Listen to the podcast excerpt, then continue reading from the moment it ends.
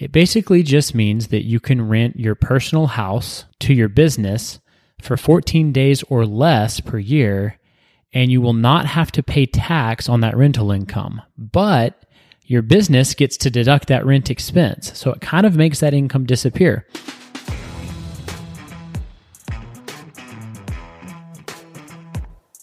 Welcome to What Your CPA Wants You to Know a podcast for business owners and those planning to make the jump into entrepreneurship.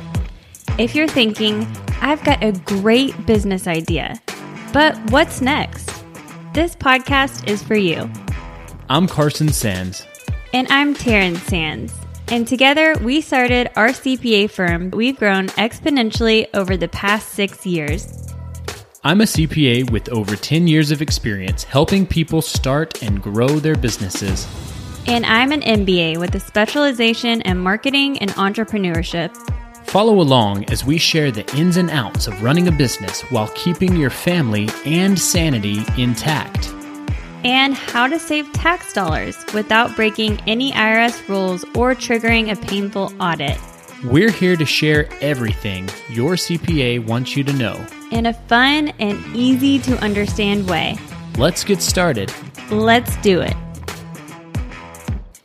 So we heard you loud and clear. We've pulled all of you on our Instagram account and you guys want to hear about tax deductions. And it's that time of year where we're about to wrap up the last quarter and everyone needs to get all their ducks in a row and start planning for 2023. So now that's assuming you like to pay less taxes because some people want to pay more. I don't know anyone that wants to pay more taxes. There's got to be someone. also, contrary to popular belief, we do not like taxes.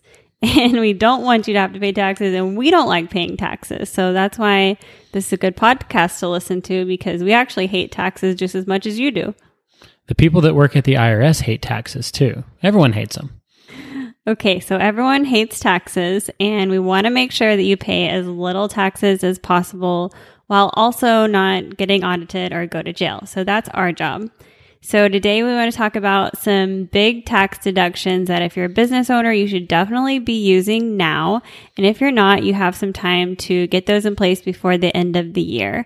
And this could be for new business owners. I know a lot of you are saying, I don't even know where to start. I don't know what I can deduct and what I can't deduct. This could also be helpful for established business owners who aren't using some of these that are not so well known. So we're going to go through these quickly and we're going to address which ones we already have podcasts about so you can get all the nitty gritty details. The first one is depreciation. So specifically bonus depreciation in section 179. These are great deductions for anybody that buys an asset that costs more than $2,500 Typically, when you do that, you have to expense the asset. Am I using jargon here?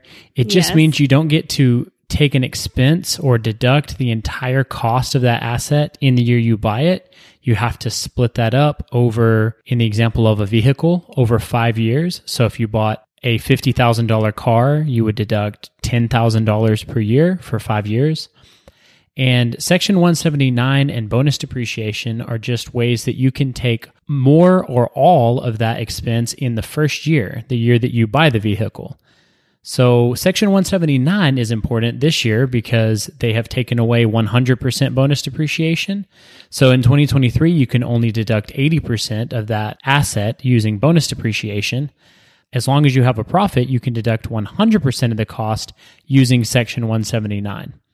So go back and listen to that episode because there are a lot of specifics to Section 179 and bonus depreciation, especially Section 179, though, that you have to meet all of the specific requirements.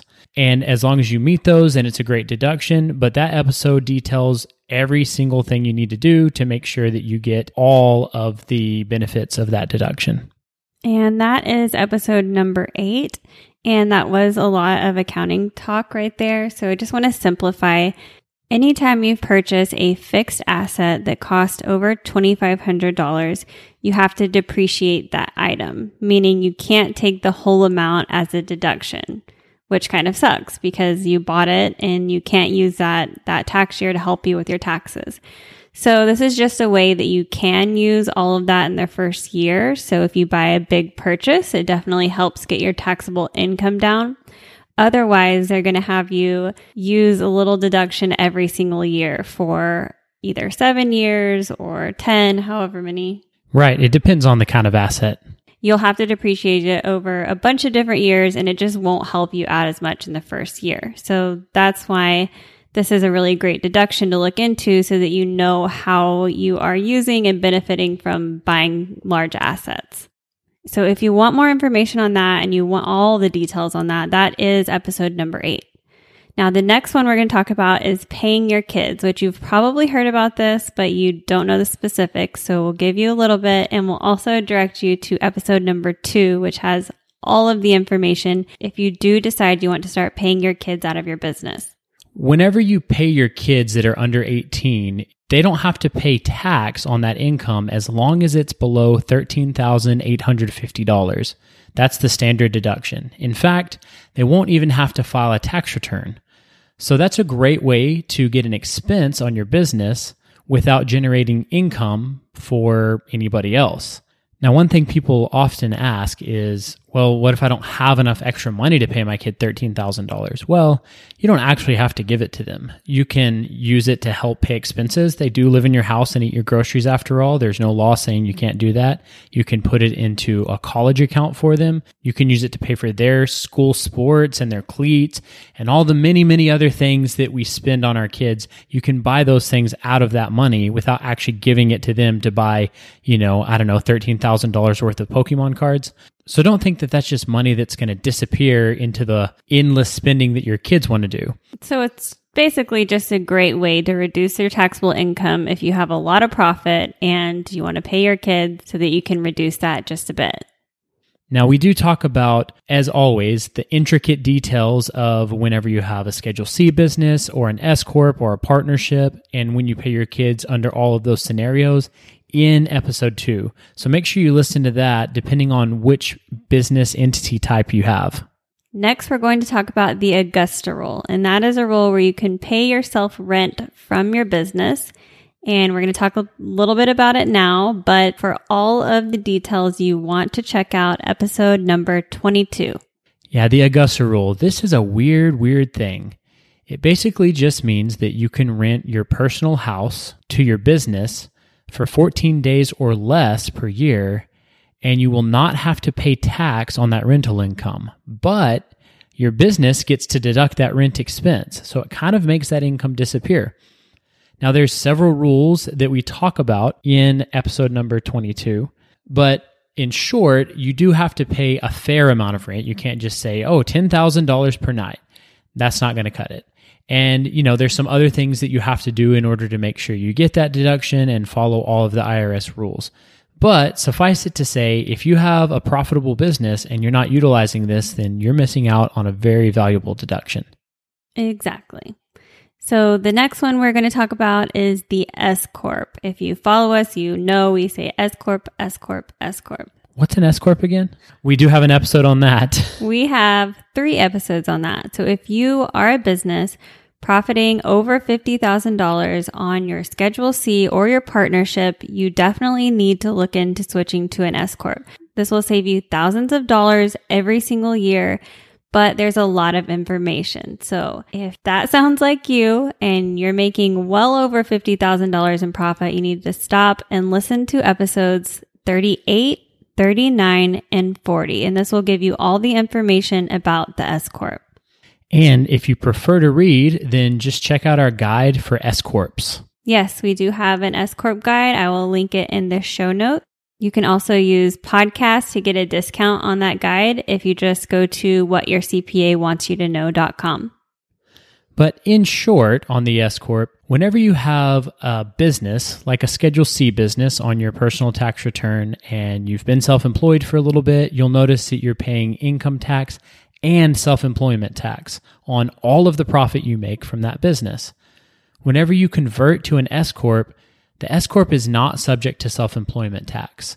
So you'll still pay a little bit of payroll taxes because you'll have to pay yourself a salary, but depending on how you configure the salary and distribution portion of your S Corp, you can save a lot of money on those self employment taxes. So the details of that can be a bit lengthy, uh, but if you listen to those episodes 38, 39, and 40, you will hear all the details, maybe more than you want, but you need it. Yeah, and this is not a crazy tax strategy. This is something that everyone uses. So if you don't know about the S Corp yet, it's really good to check out those episodes because it will also teach you how your taxes work as a business owner if you're just getting started and aren't really understanding all of it yet. And we're talking about ten to twenty thousand dollars of tax savings per year for the S corp. So this is a big one. Yes, definitely one of the biggest.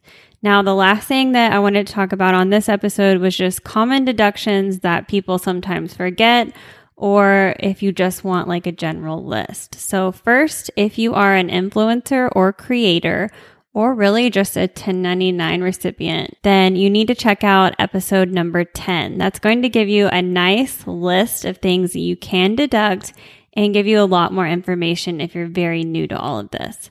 But I also wanted to ask you what are some things that people often forget to give you that are actually deductible?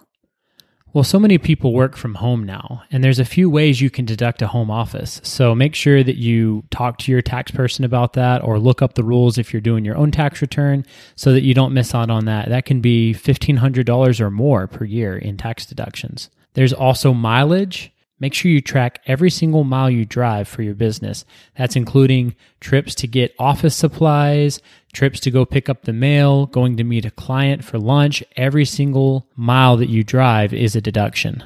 Yeah, that one actually really adds up very quickly, and it's something that people forget to give us all the time. And don't forget about all your memberships and association dues or any license fees you have. If you're, for example, a personal trainer, usually there's money that you have to spend every year to keep that certificate.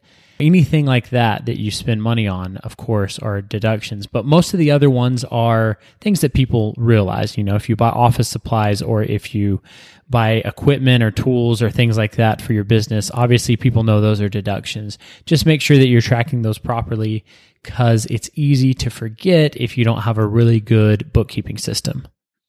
Also, one that people are often surprised by is that if they have a Schedule C business, then they have a cell phone they're paying for personally, but they also use it for the business. So we'll go ahead and take 50% of that and put that as an expense. And they don't realize that we're able to do that. So if you are using your phone for your business, you can take a percentage of that fee and deduct that as well. And for most people, that's going to be at least $600 a year. Yeah.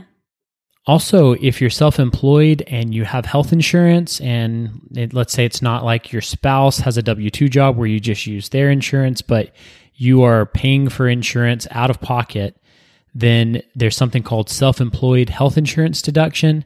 And that's a really good deduction because health insurance is not cheap these days. No, absolutely not.